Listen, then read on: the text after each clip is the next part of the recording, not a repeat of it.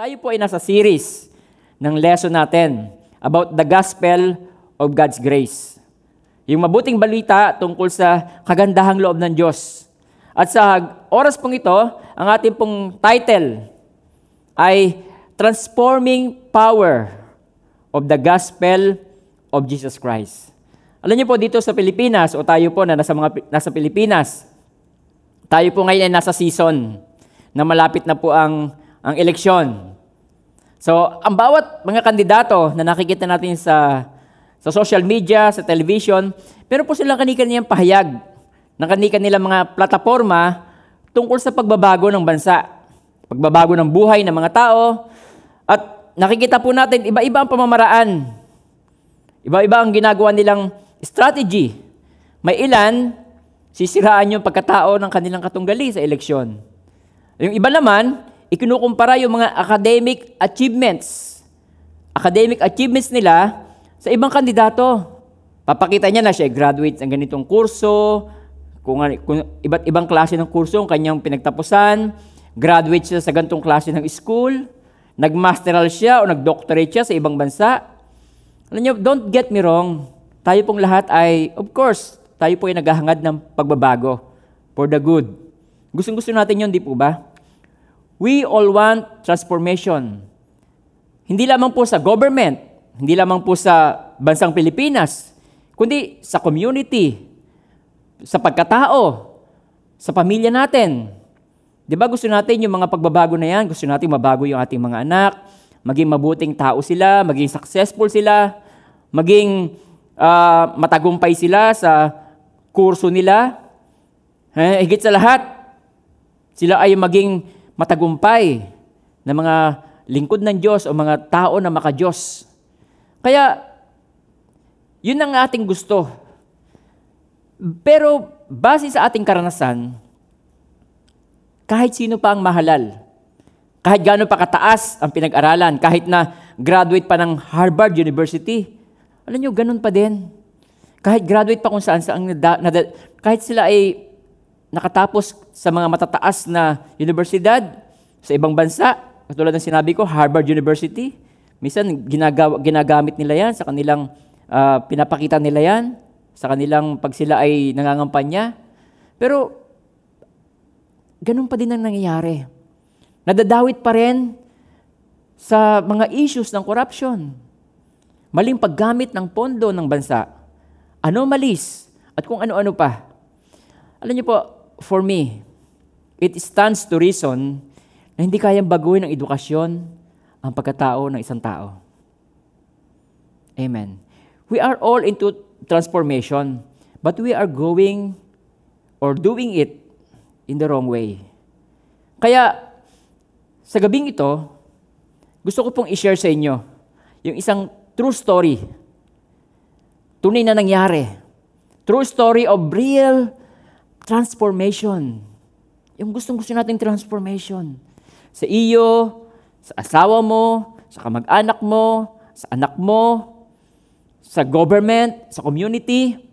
Itong istoryang ito ay tunay na nangyari na nagdulot ng isang matinding transformation sa isang tao.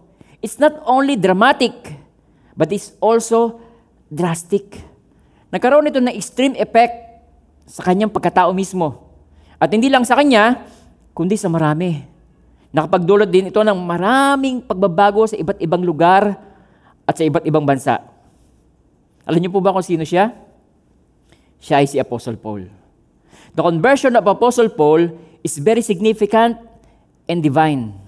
Dahil nagdulot ito, nagresulta ito ng one-third, one-third ng New Testament. Amen.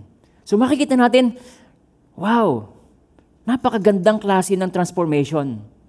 Na hindi lamang yung kanyang pagkataong nabago, kundi marami pa rin taong nababago. Naaabot nito iba't ibang bansa. Kaya kung may hahangarin tayo, papaano nakuha ni Apostle Paul yung pagbabago na yon? Makikita natin po yan sa salita ng Panginoon. Tingnan niyo po, sabi ni Apostle Paul mismo sa Romans chapter 1 verse 16 to 17. Sabi niya, "For I am not ashamed of the gospel of Jesus Christ, for it is the power of God." So kinilala niya at dineclare niya sa atin yung pinakasusi ng tunay na transformation ng buhay ng isang tao. Sabi niya, For I am not ashamed, for I am not ashamed of the gospel of Jesus Christ, for it is the power of God. Hindi natin kayang baguhin ang sarili natin. Marami na tayong sinikap na pamamaraan. Kung ano-ano na tinatayo ng government natin, ang tawag natin sa kulungan ng mga babae ay correctional. Di po ba? Pero, hindi naman po talaga lahat nakokorek. Meron tayong, may mga jail tayo, meron tayong mga rehabilitation center na ginagamit o ginagawa. Doon dinadala yung mga taong addict na kailangan ng rehabilitate dahil malala na. Pero sabi ni Apostle Paul, hindi po ako against sa mga yun ano po, hindi po ako against doon. Pero sabi ni Apostle Paul, For I am not ashamed of the gospel of Jesus Christ, for it is the power of God to salvation for everyone who believes, for the Jew first, and also for the Greek. Verse 17, For in it the righteousness of God is revealed from faith to faith, for it is written, The just shall live by faith. Kaya dito po tatakbo yung ating mensahe sa sulat mismo ni Apostle Paul. Sa kanyang pagpapaliwanag o pagkukwento ng kanyang buhay.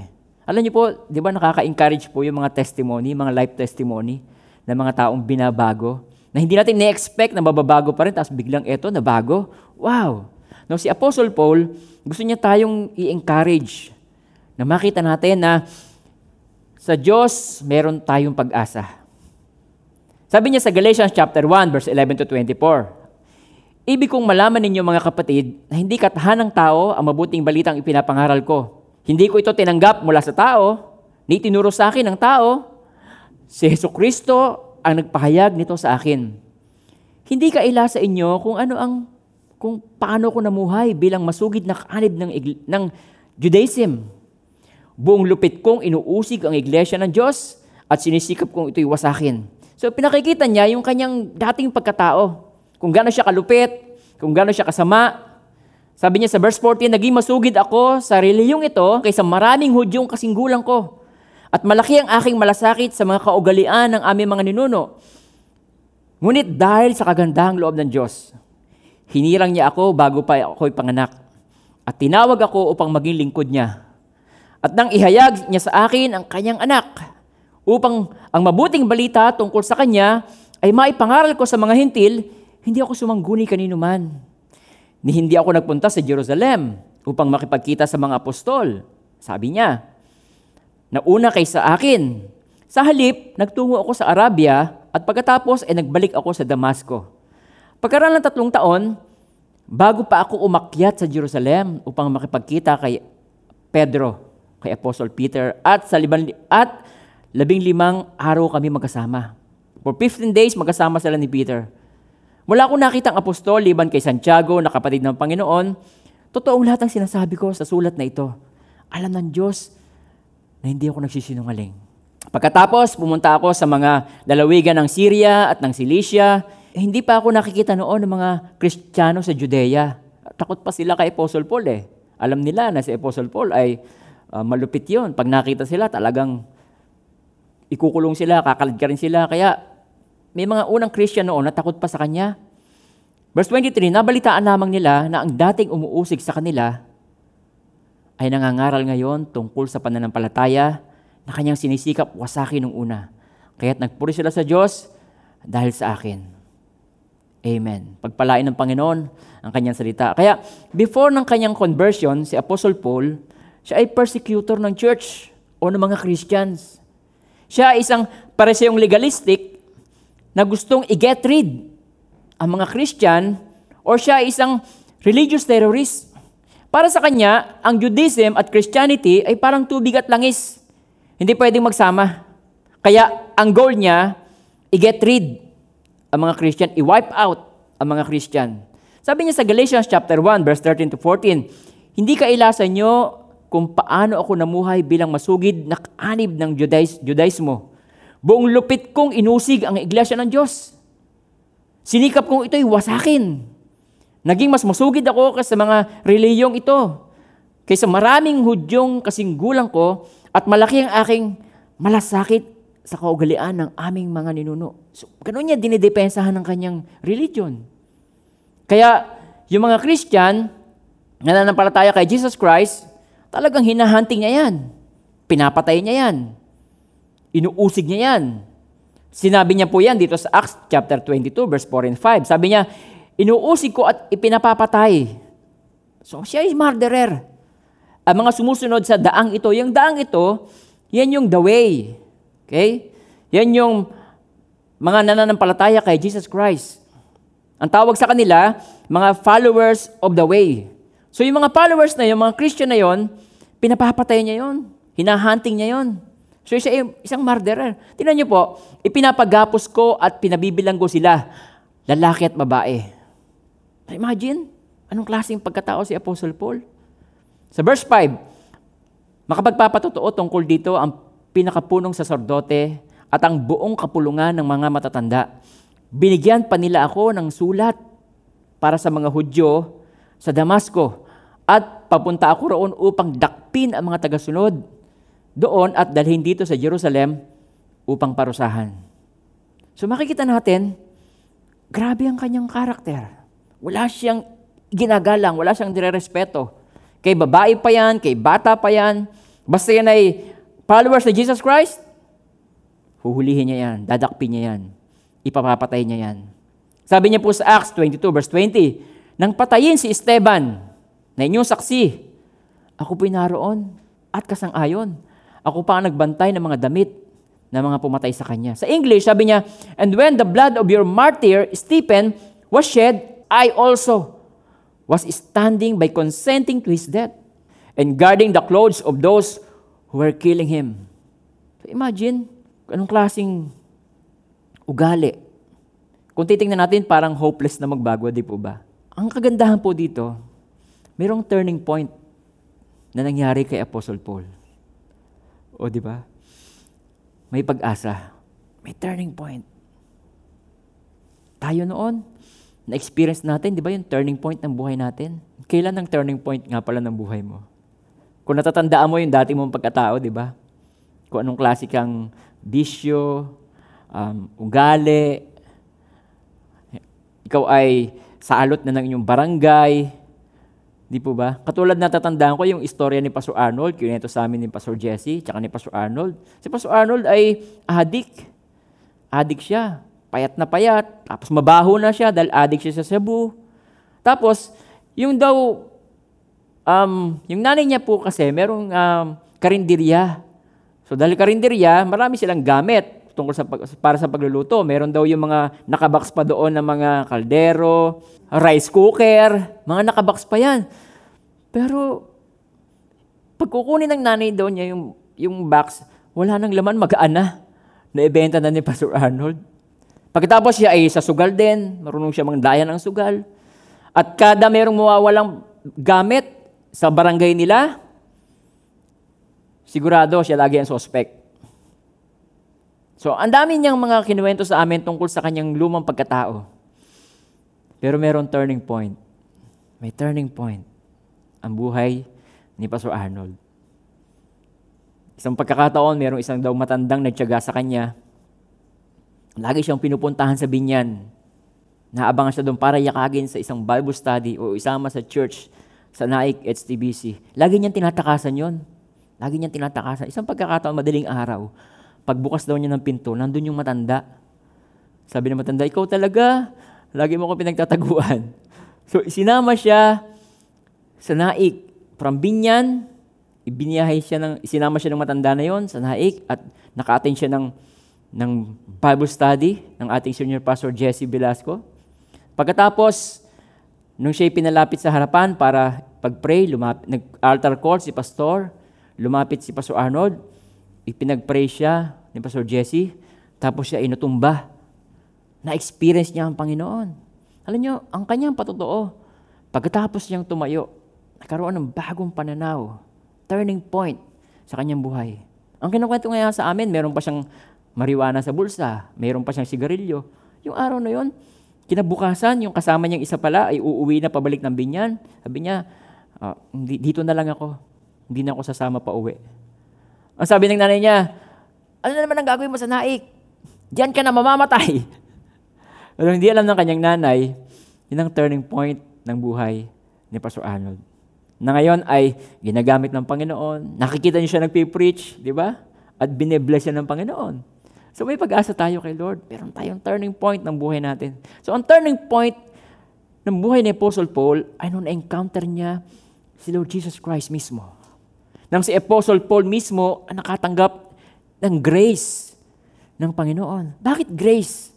Dahil si Apostle Paul, siya ay nagpe-persecute ng mga Christian, ipinabibilanggo niya mga Christian, ano pa ang dapat kay Apostle Paul, kay Saulo?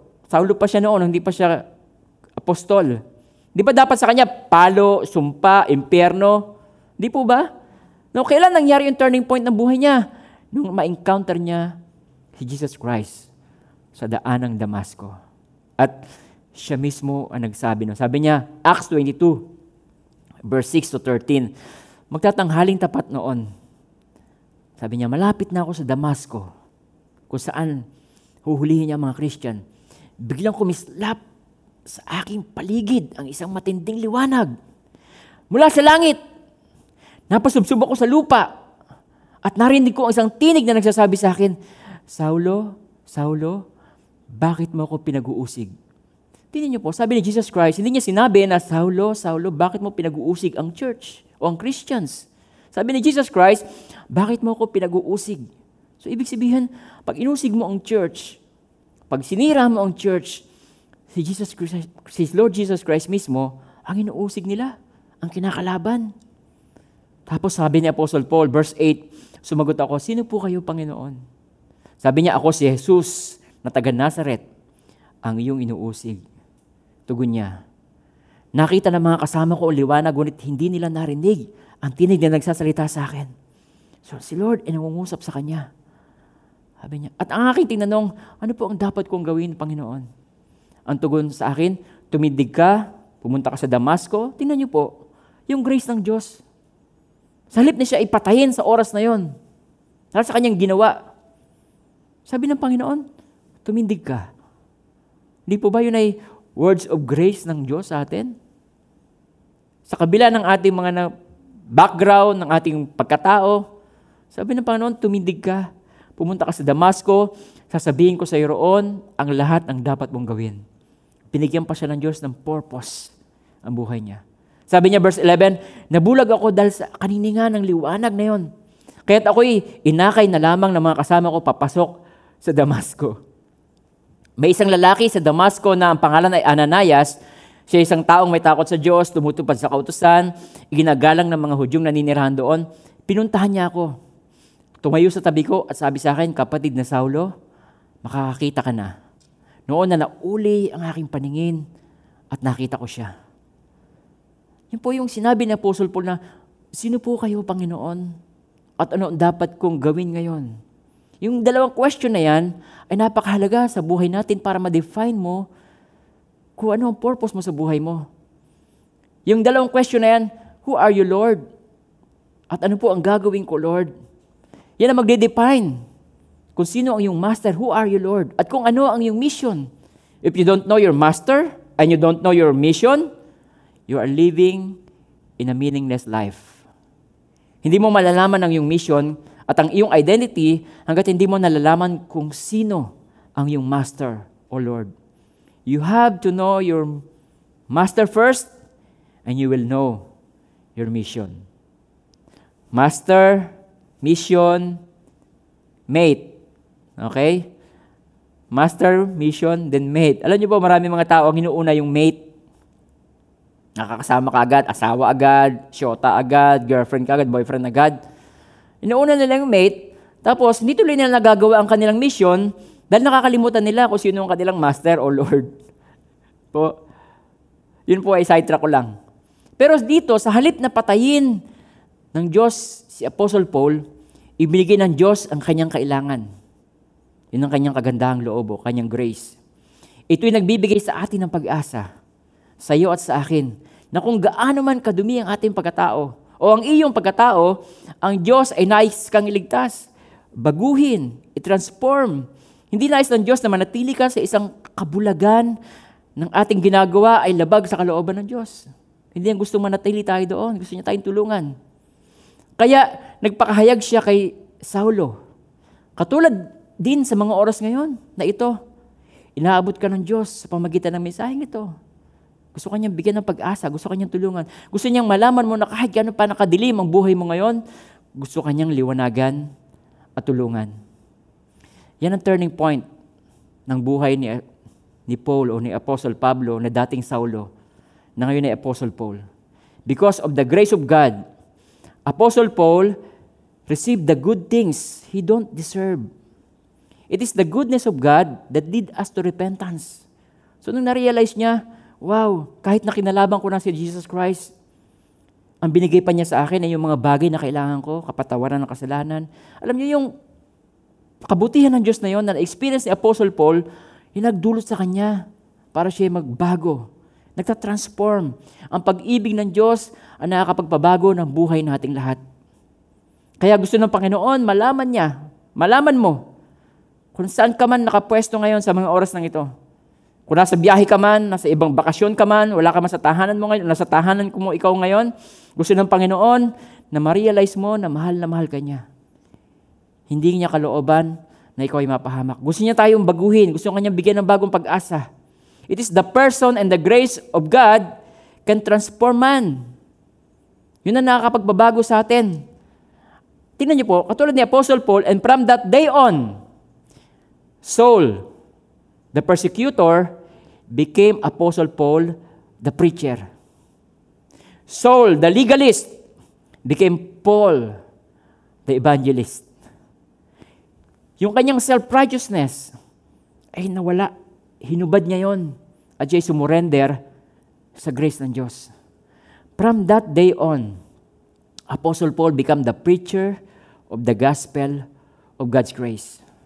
Amen. So tayong lahat ay may pag-asa. Gusto ng Panginoon, ilagay niya tayo sa tamang landas sa dapat nating tahakin.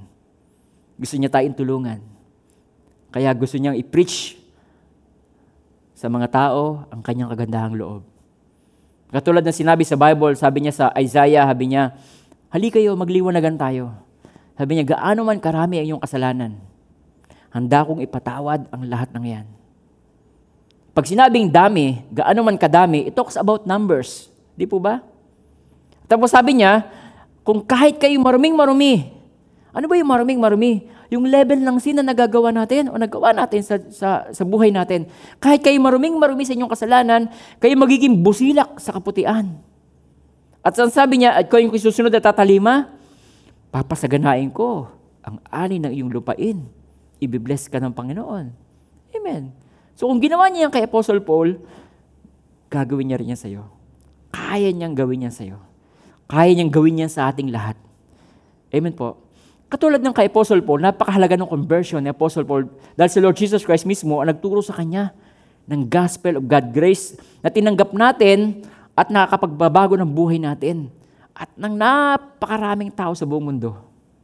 So makikita natin talagang ang power to transform o matransform ang isang tao, ang isang family, ang community, walang iba kundi ang gospel ni Lord Jesus Christ.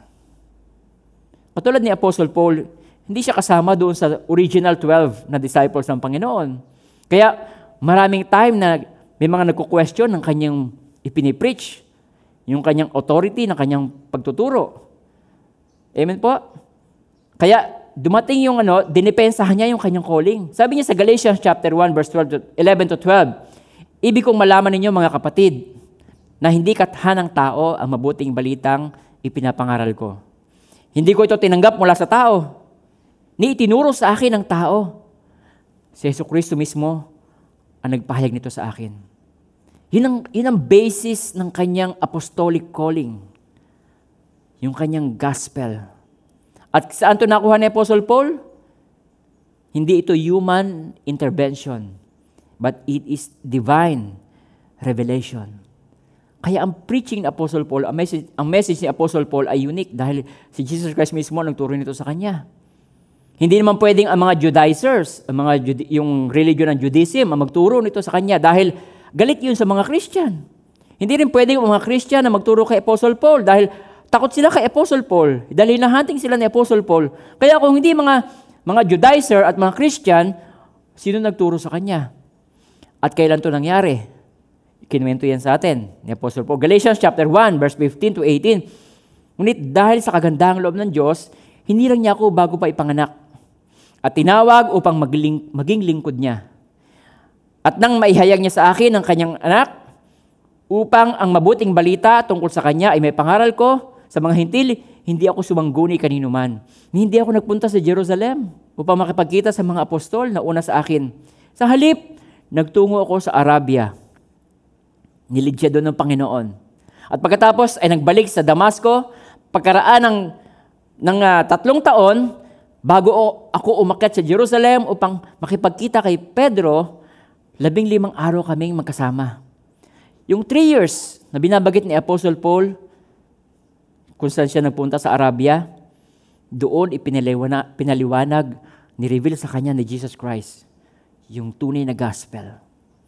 Sabi niya sa, sa, sa Acts 26 verse 16, sabi ni Jesus Christ, tumindig ka. Napakita ako sa iyo upang ikaw ay suguin. Magpapatotoo ka tungkol sa akin, sa nakita mo ngayon, at sa ipapakita ko pa sa iyo. Sabi sa English, But rise and stand on your feet. Sabi ni Jesus Christ, For I have appeared to you for this purpose, to make you a minister and a witness, both of the things which you have seen, ito pa, and of the things which, which I will yet reveal to you. So yung three years time, yung three years time na yon, inireveal sa kanya ng Panginoong Kristo yung gospel ng grace. Pinaliwanag ng Panginoong Kristo kay Apostle Paul. Kaya yung time nung nabulag siya nung pagbagsak niya doon sa, sa kabayo, pagkatapos for three days, di ba nabulag siya? Doon na-realize ni Apostle Paul, gaano niya, na-realize, na-realize niya kung gaano siya kabulag spiritually. Doon niya na-realize how much he misunderstood Jesus Christ.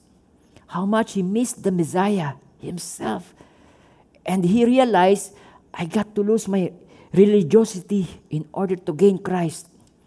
And realized that the law and the prophets are pointing to Jesus Christ. Ipiniliwanag sa kanya ng Panginoon. Naniniwala ako sa puso ko. Nung ipiniliwanag ni Jesus Christ kay Apostle Paul, mula sa Genesis at sa mga susunod pang libro ng Old Testament, books sa Old Testament, piniliwanag ni Lord Jesus Christ, sabi niya, alam mo yung si Abraham at saka si Isaac, di ba, nung si Abraham ay, si Isaac ay sasaksakin na ni Abraham para ihandog sa akin, di ba mayroong isang ram na nasabit ang kanyang tinik? Ako yun. Sa halip na si Isaac ang mamatay, ako ang, yung ram na yun na ipinalit. Ako yun. Sa halip na ikaw ang mamatay dahil sa, dahil sa iyong kasalanan. Ako ang ipinalit sa iyong kasalanan. Ako ang sin offering na nababasa mo doon sa, sa Exodus at saka sa Leviticus. Ako ang handog sa kasalanan. Ako ang tinapay na walang libadura. Ako ay banal. Ako ang Passover lamb na ginamit ni Moses. At katulad nung panahon ni Noah, ni Noe, yung arko na hinahampas ng judgment ng Diyos sa mga tao.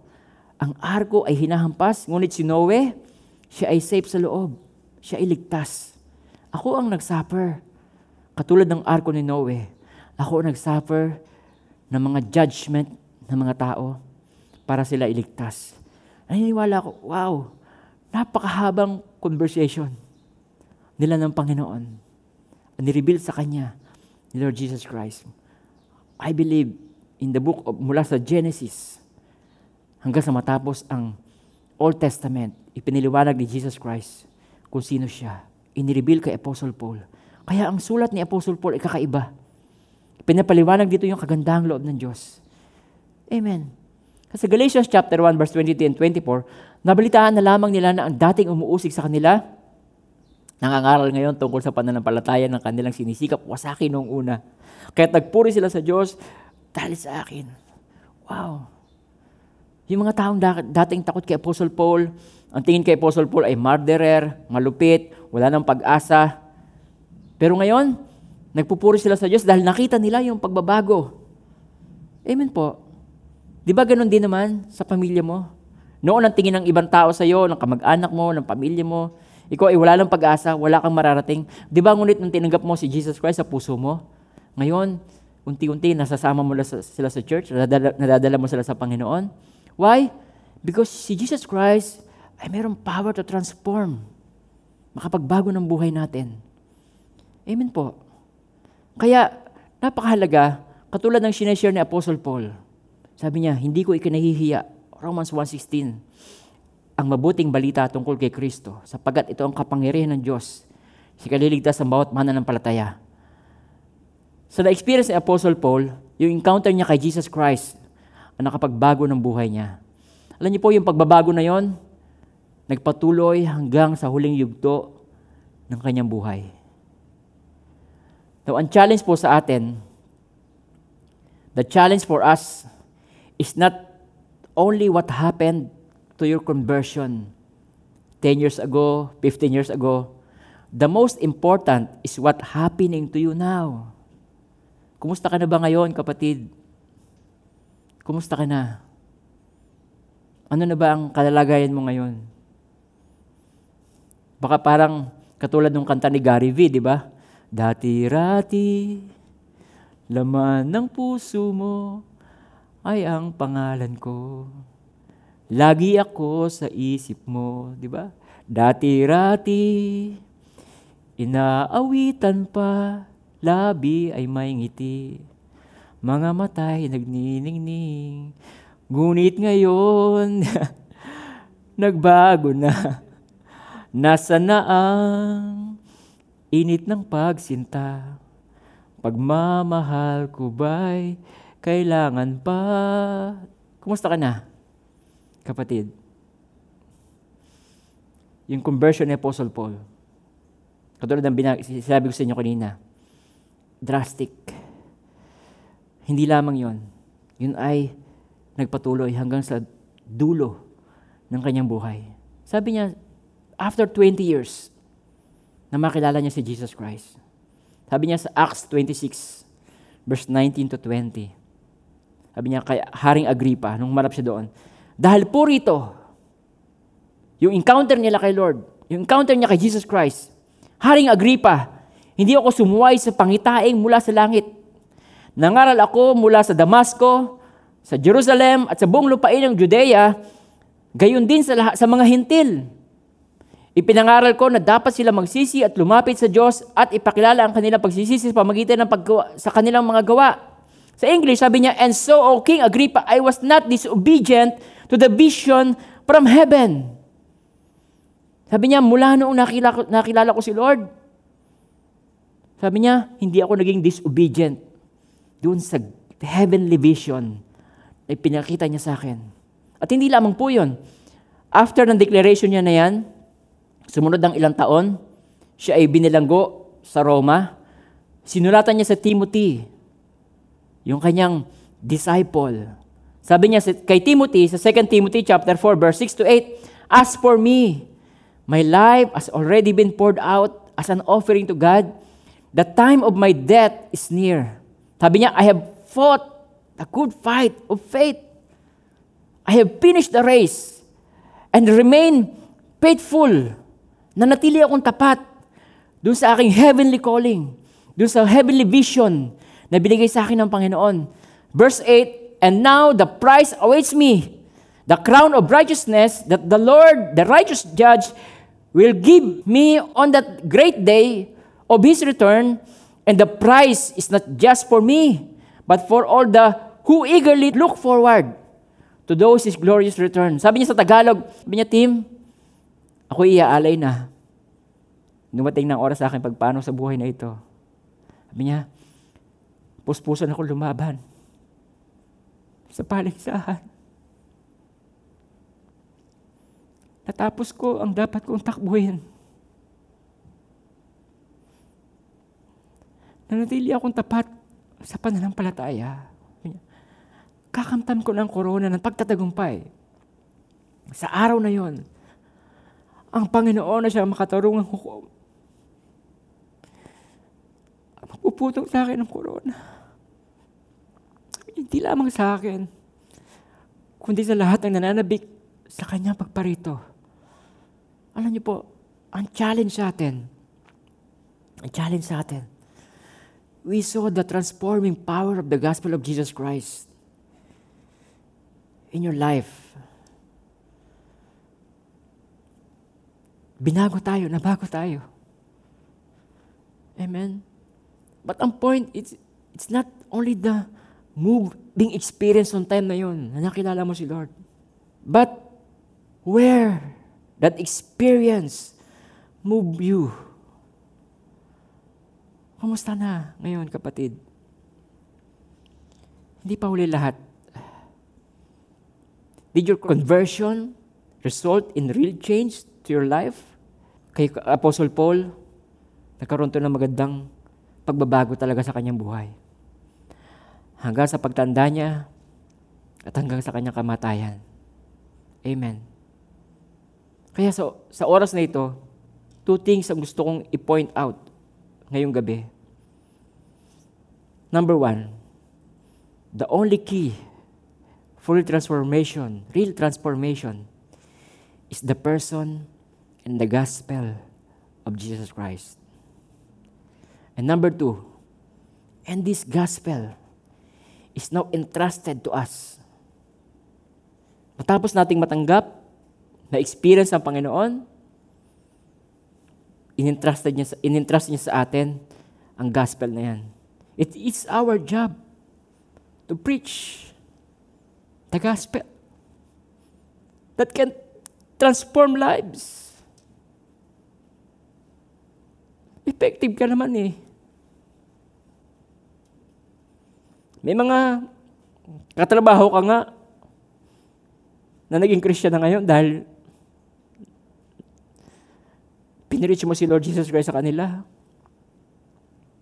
Pamilya mo nga nandito na sa church. Christian na sila. Kay classmate mo, kamag-anak mo, di ba? Christian na sila ngayon dahil noon nag-preach ka patungkol kay Jesus Christ. Alam nyo, ang dalangin ko, ang prayer ko, tayong lahat, tayong lahat, nawa maging patotoo natin. Naging hanggang sa dulo ng buhay natin, makapagpatuloy tayo sa calling.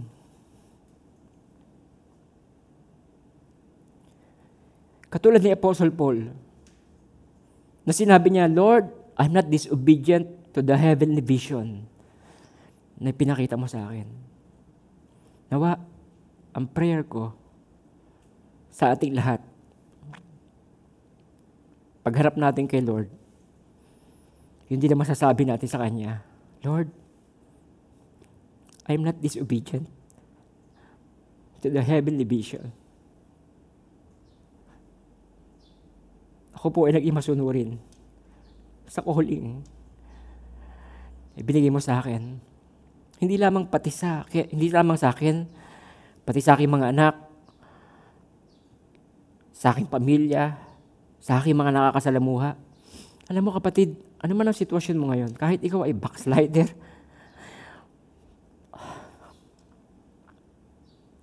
o nalamig ka man, kailangan mo lang gawin manumbalik ka sa Panginoon. Magsimula uli na sumunod sa Kanya. Tandaan natin, there is transforming power in the gospel of Jesus Christ. Patuloy kanyang gagamitin. Marami pang tao na naka-line up para sa iyo. Huwag mong hayaan na ikaw ay magapos ng curse of this world, of this world, and the deceitfulness of riches. Don't allow yung pressure, yung discouragement, ay makapaghinder sa iyo para sundin o magawa yung heavenly vision na ibinigay sa ng Panginoon. Let us continue by the grace of God. Let us continue. Let us help one another to continue to preach this gospel of God's grace na mayroong power to transform lives. Amen po. Ninanampalataya ko na ang Panginoon sa mga oras na ito, kinakausap ka niya. Gusto kanyang baguhin, gusto niyang ituwid ang iyong landas, gusto kanyang makapanumbalik, gusto kanyang ibalik sa kanyang purpose. Amen.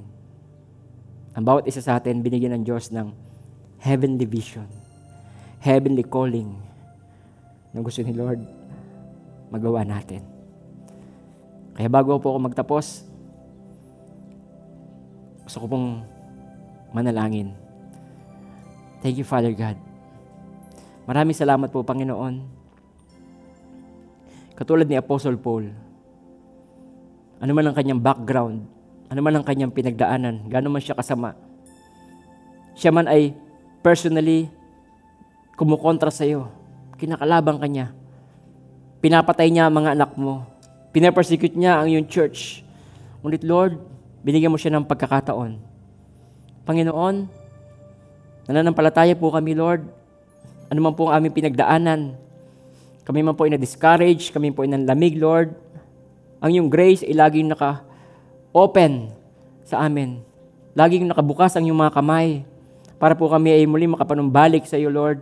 Yung dati naming ginagawa, Panginoon, dati naming ministry, dati naming fire, Lord, ay makapanumbalik sa iyo. Lord Jesus, dinadalahin ko po, Panginoon, ng mga tao na nakikinig ngayon, naabot ng salita ngayon, ng mensaheng ito, ma-realize po nila, Lord, na mayroong pag-asa, mayroong Diyos na nagmahal sa kanila, mayroong Diyos na nag-alay ng buhay para sa kanila. Ikaw po, Panginoong Isus, inialay mo yung buhay para po sa amin upang kami hanguin, kami iligtas, kami po ay bigyan ng purpose, kami po, Panginoon, iparangalan pagdating ng araw na yon, na pagbabalik niyo po, Panginoon, kami po matagpo mo at kami po ay bigyan mo ng reward, Panginoon. Lord, dadalain ko po, muli makapanumbalik po ang iyong mga anak. Makabalik kami lahat sa track, Panginoon, na nais mong lakaran namin to preach the gospel that has power to transform lives. Thank you, Lord Jesus. I pray, Lord, maramdaman po nila ang iyong paghipo. Maramdaman nila, Panginoon, ang iyong yakap sa mga oras pong ito, Lord my God. At maraming maraming salamat po. Ang umaasa po sa iyo, hindi niyo po binibigo. Thank you, Father. In Jesus' name, Amen. Amen. Napakabuti ng Panginoon. Hindi pa siya tapos sa atin. Hindi pa siya tapos sa iyo. Hanggat buhay pa tayo. Si Lord ay hindi titigil para tayo ay tulungan upang at tayo ay gamitin. Amen po. The power to transform lives ay nasa person ni Lord Jesus Christ. Yan po ang kailangan nating i-share sa mga tao. Yan ang pinaka-effective, yan ang tunay na pamamaraan para sa tunay na pagbabago. Amen. So bago po tayo maghiwa-hiwalay, tanggapin niyo po itong benediction na to. Thank you, Father God. Now may the grace of our Lord Jesus Christ and the love of the Father and the communion of the Holy Spirit be with us all, now and forever, in Jesus' name. Amen. Amen. So muli, magandang gabi po sa inyo lahat. At reminder lamang po, putuloy po nating subaybayan ano po itong ating series. Ang series natin ay napakagandang series. Ito ay may power ng Panginoon dahil ito ay mismo si Lord Jesus Christ sa buhay natin. At kung ikaw ay first time, pwede kang mag-comment sa Facebook. Comment mo lang first time, tapos yung yung uh, name o kung meron kang prayer request o kung ikaw ay na-blessed, pwede kang mag-comment sa Facebook upang kami po ay patuloy na magkaroon ng connection sa iyo at matulungan. Tulad ng sinabi ko po sa inyo kanina, ang Holy Trinity Bible Church na pinangungunahan ng aming senior pastor, Pastor Jesse Velasco, ay very much committed ng bawat dinadala ng Panginoon ay mabigyan ng pagkakataon na tayo ay lumago sa pagkakilala sa Kanya. Muli po, magandang gabi at see you po next Wednesday God bless you.